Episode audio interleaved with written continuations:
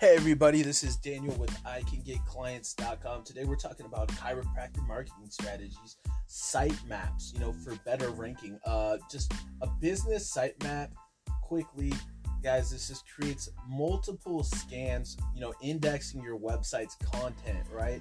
Uh, and also make sure you guys, just a side note, are having the correct permalinks.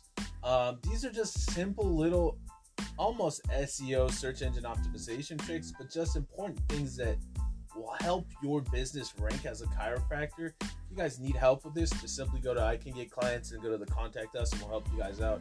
Um, we'll get to talking there. Um, you can also schedule a free consultation online, and, and somebody will talk with you guys and, and, dial up what needs to be done to help you guys get more clients. Um, this has been a quick episode.